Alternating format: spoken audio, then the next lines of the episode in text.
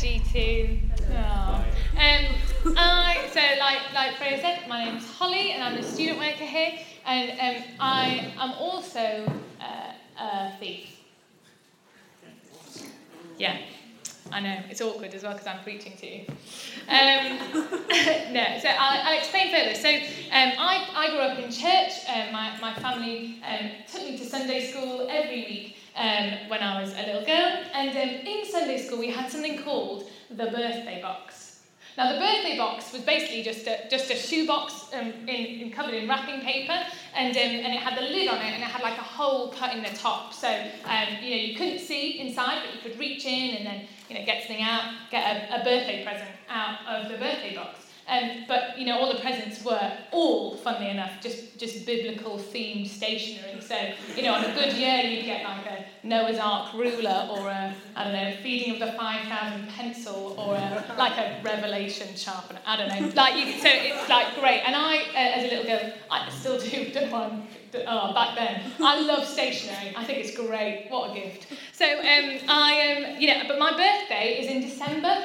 So um, now I love it because yeah, my birthday is part of like the big build up to you know holidays are coming, it's, it's Christmas. So I kind of pretend in my head that that everyone's excited, not because it's Christmas or the Christmas break's coming up, but because it because it's my birthday, Jesus' birthday, my birthday. Yeah, sorry, Lord. So um, so basically, um, birthday box, exciting. So I, about the age of like six or seven, um, I was like, right, this is the week, this is the Sunday before my birthday, so I'm like limbering up for the birthday box, ready to ready to get my present out, and and then the birthday box just didn't arrive, and I was like I know. I know. Thank you. I got one R.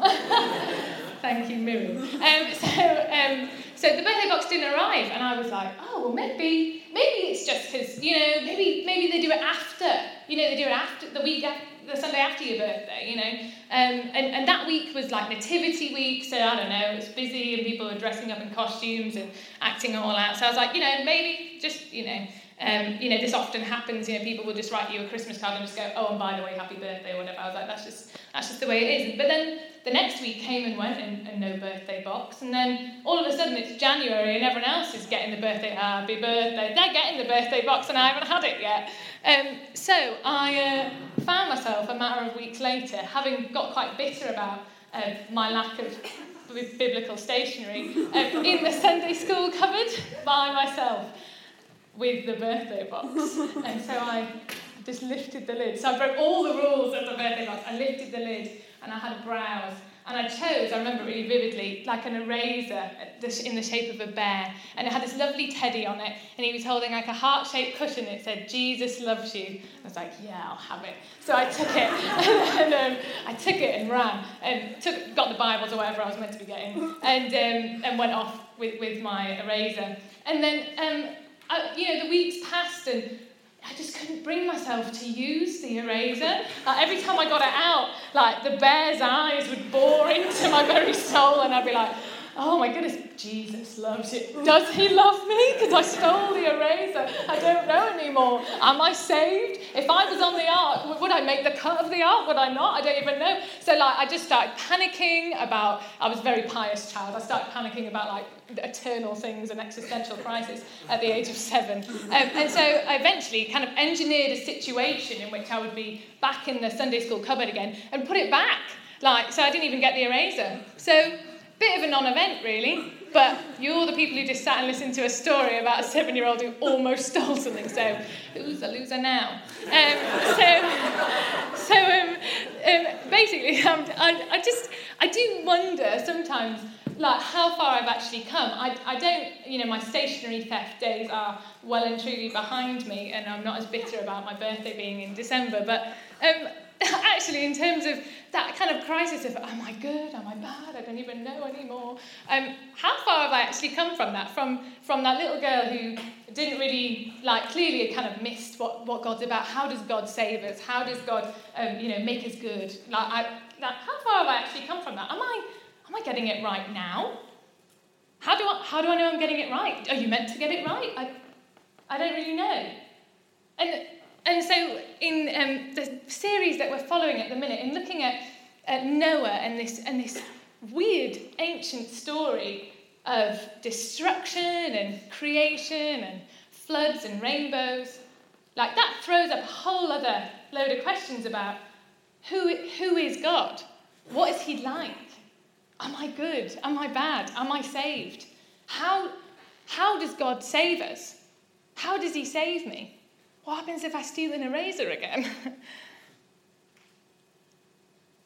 so we're going to be continuing with this story of, of Noah today. We're going to be looking at um, this, this old story um, and, and grappling with the tensions that this story throws up. I think we, we don't want to just kind of go, oh, well, it, it like, doesn't make sense to me, so I'm just going to say that, that bit of the Bible just doesn't count. Um, we, we need to grapple with the tensions that it raises. We want to learn from it. We want to learn who is God? How does he save us? And we're going to look at this story of Noah through the lens of covenant. So, we all know the story. God tells Noah to to build an ark so he survives a massive flood that will destroy everything. So Noah builds the ark, takes two of every animal and, and his family, and they all sail in the ark while the floods destroy everything, all living things. So, and then um, during that kind of course, towards the end of it, um, Noah sends out those, those doves that n- no one seems to really get. Um, so he sends out the doves a few times for like a traffic update or something, and then um, eventually the floods dry up and the rainbow appears, God promises to never flood again, and um, everyone's happy, right? These are the highlights, these are the bits that we all know, but from this version, from that really short version, what can we learn? If you're bad, you drown. And if you're good, you have to live in a boat with animals for like a year. I'm not sure which one I'd rather. Um, but rainbows are lovely. So, um, so we're gonna we're gonna re-examine this story. We're gonna really pull it apart and, and look at it through this through this ancient word, this this covenant word. Um, we're going to look at this tale of obedience and endurance and then fill in the gaps of the highlights we've just whizzed through. And by the time we're done, hopefully we'll have a better understanding of why the story actually might make sense um, this is important because actually, this is the story of how God didn't write off humanity. It's the story of how God bound himself to us and cut off any easy or clean avenues for saving us. This is the story of, of covenant, of an unbreakable promise made by God to save us rather than erase us.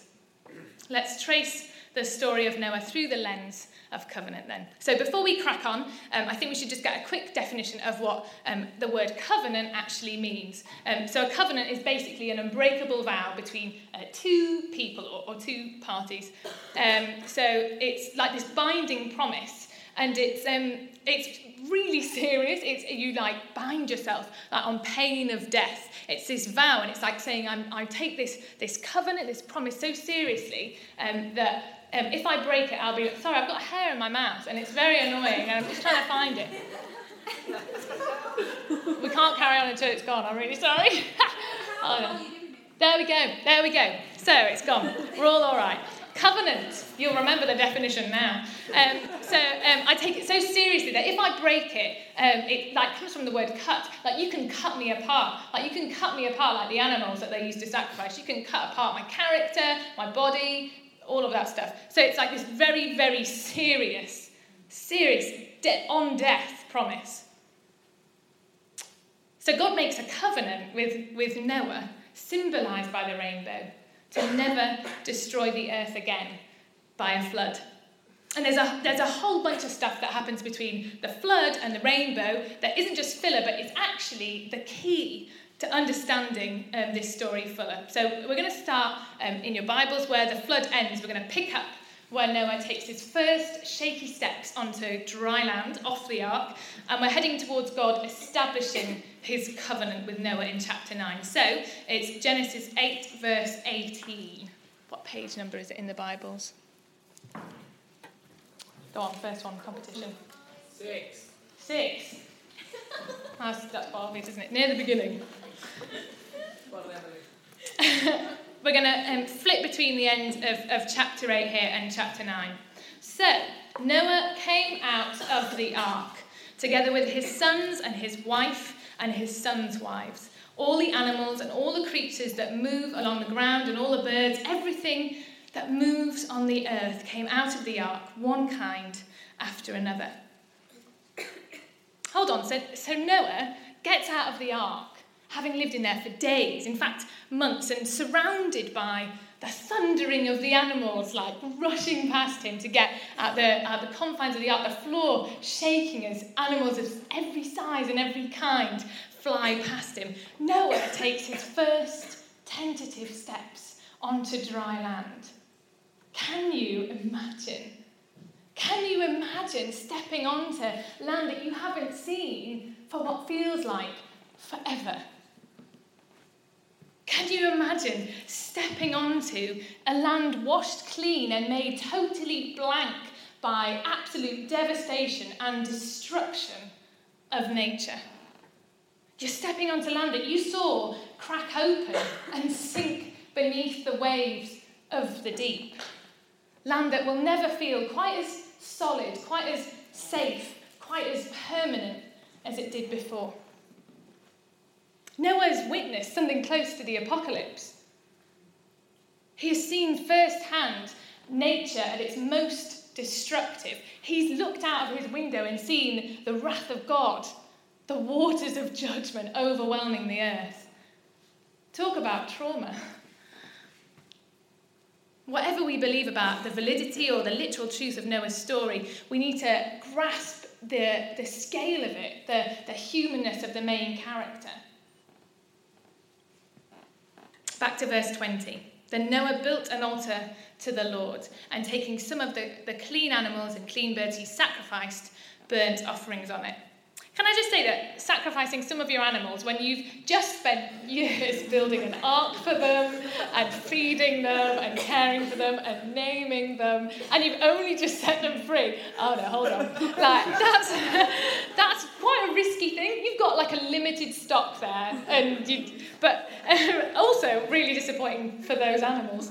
Uh, we're free. No, um, but actually, this this picture, even though it seemed a bit weird and a bit ancient and a bit strange and, and gory. What hits us about it actually is that Noah, um, in this brave new world, this, this crazy blank landscape, um, has no idea where he stands in relation to nature or to God or, or to anything.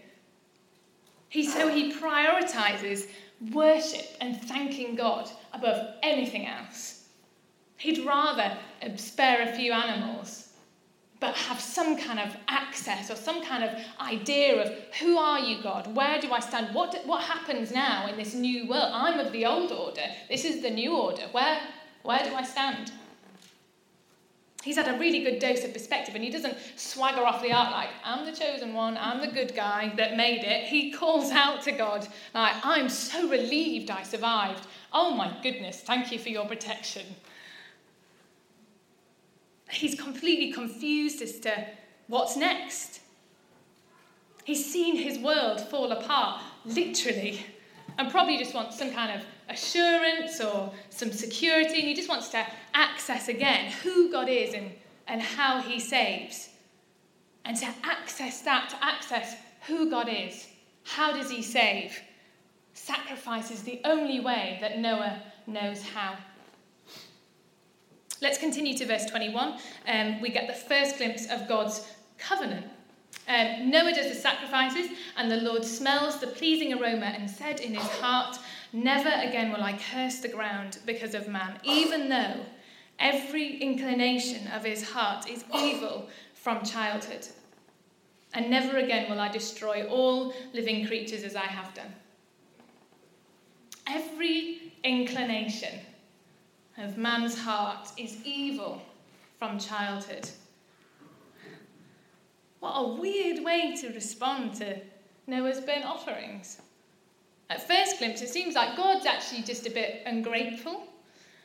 Surely the order of things is that Noah um, makes a sacrifice, and so then um, God reacts to that kind of holy peace offering, that you know really good effort, by making the covenant, right? That that just makes sense. It's like a reward for Noah's commitment. Why would God say, um, you know, every inclination of humanity's heart is, is evil in reaction to Noah looking pretty holy as far as I can see? That doesn't look like an evil inclination. It makes more sense for God to say, Good effort, Noah. Well done for sticking it through. And in return, here's an unbreakable promise. Yeah? No. God's covenant is not a reaction or a reward for anything Noah has done. Way before Noah even sets foot on the ark, way before the first raindrop falls, before the ark even exists, before it even has blueprints, covenant is in God's mind. God assures Noah that he'll make a covenant with him. Chapter 6, verse 18 I will establish my covenant with you. Covenant comes before anything else. God's unbreakable promise always comes first. God, divine creator and sustainer of the rolling spheres, of the entire universe, almighty creator, makes himself accountable to a man who hasn't done anything yet. The covenant of life, that promise of never again, is in mind all the way through.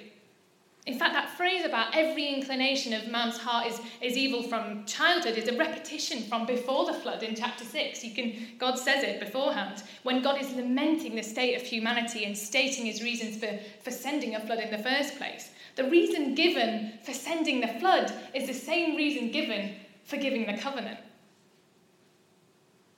God doesn't save us because we impress him or because we prove our worth to him. The very nature of the covenant is that it always comes first. And so it's unearned. God, um, God's mind isn't changed by Noah's behaviour. Noah can't miss out by accident. So that means that when Noah offers his sacrifices to God, it makes no difference as to whether God will establish his covenant with him or not. Noah can't earn it or cause it. Noah hasn't impressed God into making an unbreakable promise of life. God was always going to make it anyway. In that full knowledge from beginning to end that, that man's heart would always be inclined towards evil. The sacrifice Noah offers only really acts as a point of access to God. It's just a, a thank you, a, a realignment of Noah's priorities it's like a childlike hand just reaching up to Father God, just, I just need something of you. But it doesn't seal the deal for God. It doesn't prove to God that humans aren't that bad after all. We, I think we do this really often. I don't know about you, but for me, I'll just be like, oh, I just, I just need, I just need this. I just need this extra thing. How does God save us? How does God establish his covenant with us? And even though we all know, all those of us who follow Jesus, you know, wherever you're at on that journey, we all know that it's like this unearned thing, like you can't earn it, it's grace, but still we're like, oh, I just need to have more self-control. I just I just need to find a better church. I just need to find a mentor. I just need to have the discipline to get up five minutes earlier in the morning and pray. I just need uh, to find this. I just, I just need to be like Noah. I just need to be more obedient. I need to be able to hear the audible voice of God. They can, I'm sure they can hear the audible voice of God. I just, oh, I just need a day off. I just need some rest. I need a retreat day, or oh, maybe I just need God to just tell me what to do. Like there's clearly, he, like there's clearly a path, and I'm, I'm not getting it right. Or oh, I just need to be bolder, or maybe I need to tell someone about Jesus, and, and then I'll, then everything will click into place. Or um, oh, I, I need to get a better job because I'm not really changing the world in my job, and I hate it. So I'll just, like, I'll just find another job, or maybe I just need to press on with this this job. No, you don't need to. You don't need to do any of that. You don't need it. God saves you anyway. He's already promised life to you. All that stuff might be part of the journey, it might be part of on the way of figuring all of that out, but actually, you don't need any of it. He won't save you. How do you think God saves you? It's through his covenant not through anything that we can do or earn. God binds himself in covenant to imperfect humanity, and it's totally, totally one sided. He knows that we'll get it wrong. He knows that you're not nailing it. He gets it. He said it in even just in the establishment of that promise of life. He knew we couldn't keep our side of the bargain. So he makes this unbreakable vow to reach down and join us in the mess of our lives, to limit himself, to make himself accessible, rather than just erasing the mess from the face of the planet and the face of your life. You can't earn that. Why are you chasing someone who's already bound to you? What security are you seeking? How do you think God saved you?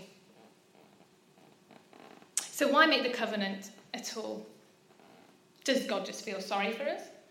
Verse 21 Noah does the sacrifices, and the Lord smelled the pleasing aroma and said in his heart, Never again will I curse the ground because of man, even though every inclination of his heart is evil from childhood, and never again will I destroy all living creatures as I have done. Hmm. The Lord smelled the pleasing aroma and said in his heart, the Lord smelled. The Lord can smell. That's news. Um, this seems a bit, a bit weird and a bit odd, but it's another glimpse of what covenant actually is.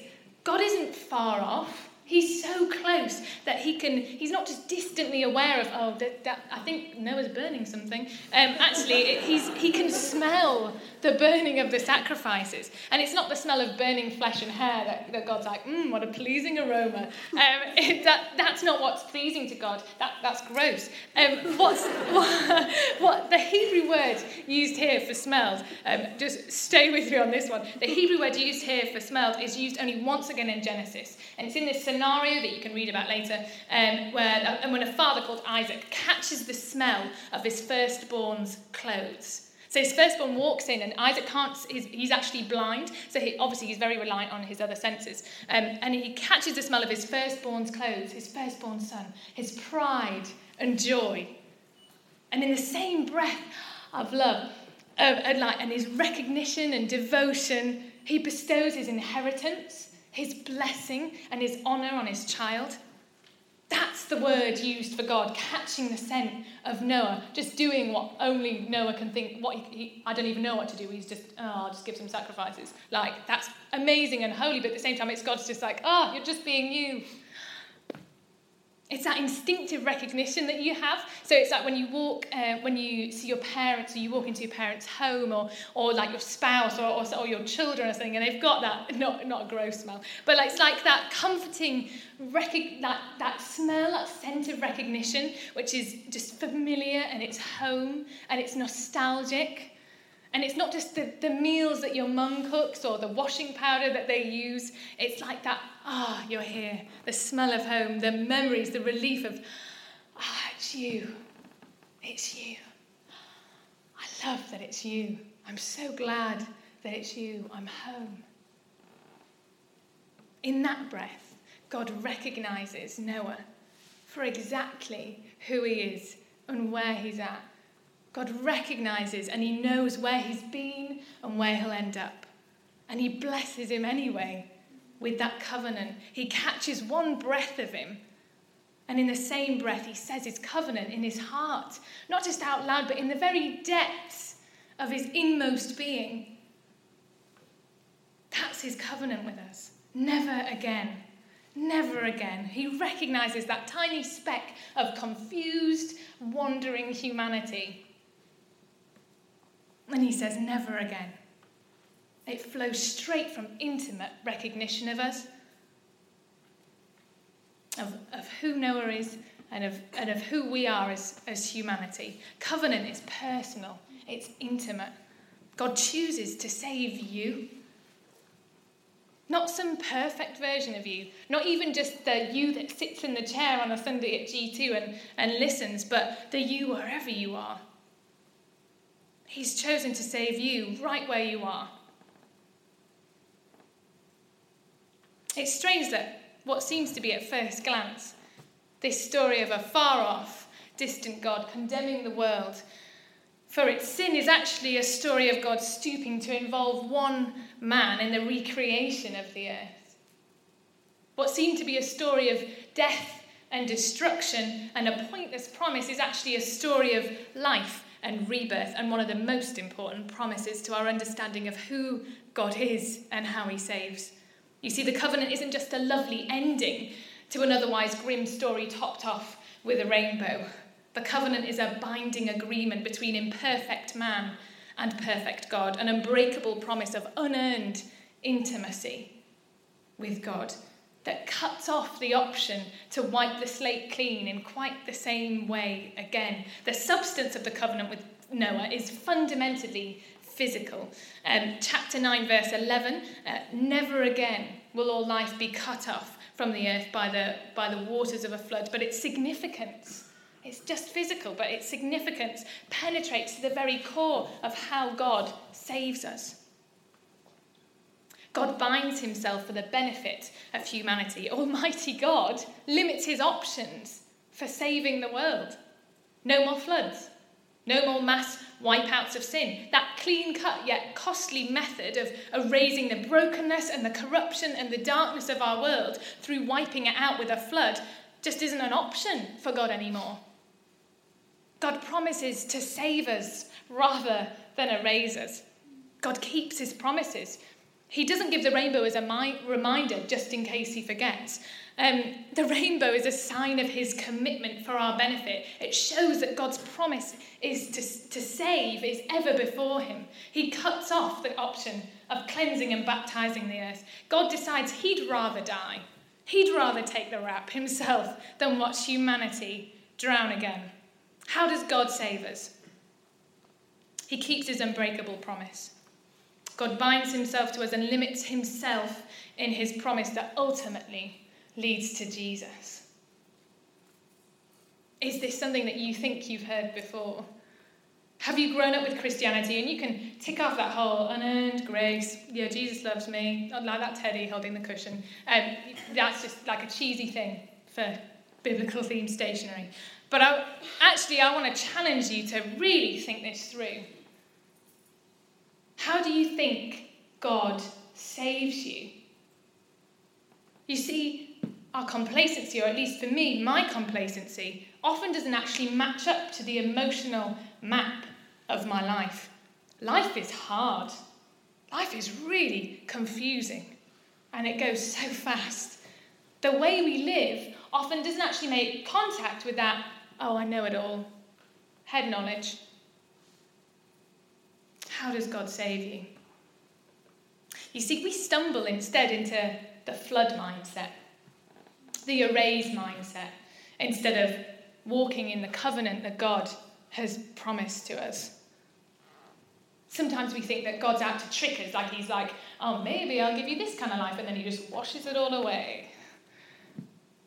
Or maybe we just, our relationship with God is just based around that idea of, of like the flood mindset, of almost like a reset button. If you think about it, the flood is kind of just like a giant reset button on the whole earth. Wipes out all the pain, all the darkness, all the fear, all the worries, all the tears, everything that's bad about the world. The flood just wipes it out. It's kind of, it's the easy option. and we're just, and our relationship with God is just in that flood mindset of just, just give me a reset, God. Just give me that flood. Just wipe it out. Wipe out the issues in my marriage. Wipe out the issues I've got with my degree. Wipe out this homesickness. Wipe out our financial troubles. Wipe it out. Reset my kids' behavior. Reset my friendships. Reset that relationship. Reset my career. Just give me a reset. Just give me, just give me that flood. Just wipe it out.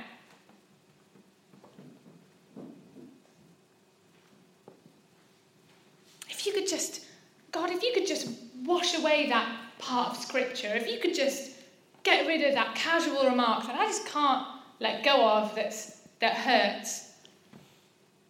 Just get rid of that habit, that, that part of me that I don't, I don't really like or I know is, is destructive. Erase it. Erase it for me. How do you think God saves us? How do you think God saves us? This is hard. I don't want to do it. This is too difficult. I want to give up. I don't want to do it anymore. I did that this week, so I'm not mocking you. this is too difficult. I don't want to follow you anymore, God. This is too hard. Why can't I just sit on the fence again? How do you think God saves you? Through a reset button? through erasing your problems? Through erasing that part of your life? No. But we prefer the flood mindset. We don't like the story very much, but we prefer the flood mindset because it's, it's cleaner, it's quicker, it's easier. And that would make us feel just like safe. I just want to feel safe. I just want to feel like everything's okay. I don't need to be in control, I just want to be safe. But God didn't give his covenant to make you feel safe. He gave us his covenant to save us, to make you saved. You don't need to start from square one. You need Jesus to meet you on the square that you're stood on right now. You need to walk forward from that square and live in his covenant and live in that promise of life. He came to turn things around, not just to wipe it out. Never again will all life be cut off by the waters of a flood. This is the covenant I establish between me and all life on earth. Whether you like it or not, God came to save, not erase. In making this unbreakable promise with us and the whole of creation, God looks ahead to the ultimate turnaround, the ultimate salvation, the ultimate cost, the ultimate way he limits himself, not just in covenant, but by becoming human, in sending his son Jesus to join us, to walk with us amongst the mess and the darkness of our world. How do you think God saves us? Are you walking with Jesus in the security of, of that unbreakable promise of life? Or are you living a safe life, just waiting for your reset, waiting for your flood to wash it all away? Are you living a saved life or a safe life? You need to decide to live by it now. God's promises are to live by, they're not just a nice encouragement along the way. His covenant is ever before him. In that rainbow, that lovely, cheesy, but actually astonishing rainbow, his covenant, he remembers his promises, he remembers his covenant. We can't seem to remember it though.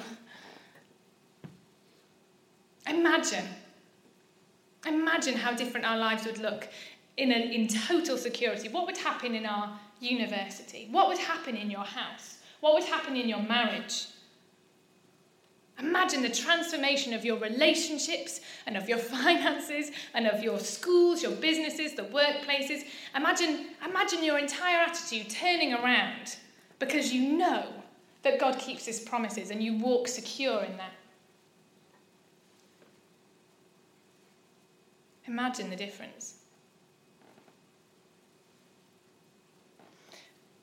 I'd like to invite you to stand and we're going to respond.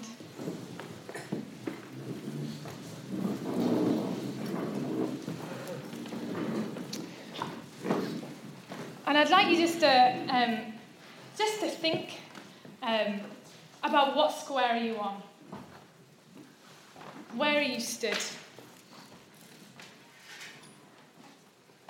How do you think God saves you? Not just what you know, what are you living by? When you walk out of this building, how are you going to know you're saved? Not just an emotional or touchy feely thing. How are you going to know the truth of how God has saved you? How are you going to walk in that covenant, in that promise? So I want you to. Um, I'm going to pray over you guys. We're going to pray together and then we're going to respond. But I want you just to think about what what square are you on? The reset button is square, trying to get back to square one. Just erase my problems. Erase this, erase that, God. Just wipe it out. That's the flood mindset. That would be square one. You're on square like 661 right now. What does it look like to move forwards? What does it look like for Jesus to meet you right where you're at on the square that you're on in your life? So just just bring to mind what your square looks like. How far are you on? What's going on? What would it look like to go backwards? What would it look like to just have everything erased and go back to square one? And then realize how much better it is for Jesus to meet you on the square that you're on right now, to turn things around, to enable you to raise your faith so that you can live by his promises, by his covenant. God saves you right from the square that you're standing on. To step forwards is to step forwards in faith, in that covenant, in that promise. To step backwards is just to want to reset, to want the flood. God's promised He's not going to do that again.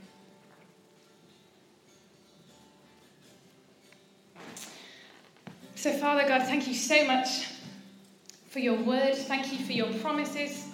Thank you that you are faithful beyond anything that we can imagine. Jesus, I thank you that you meet us right where we're stood. That whatever our, our square looks like, whether it looks painful, whether it looks empty, whether it looks boring, whether it looks frustrating, whether it's crowded and you feel like everyone else is in on your square.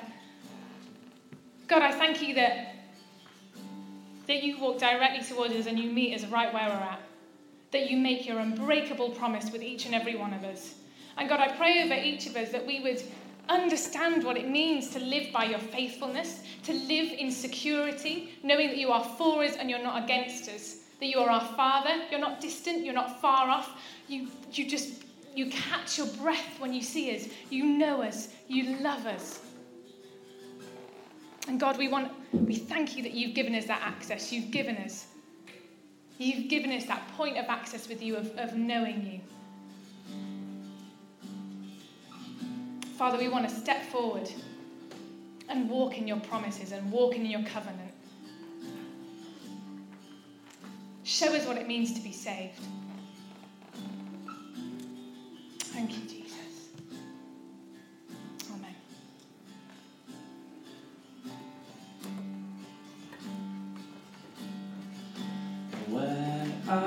Survey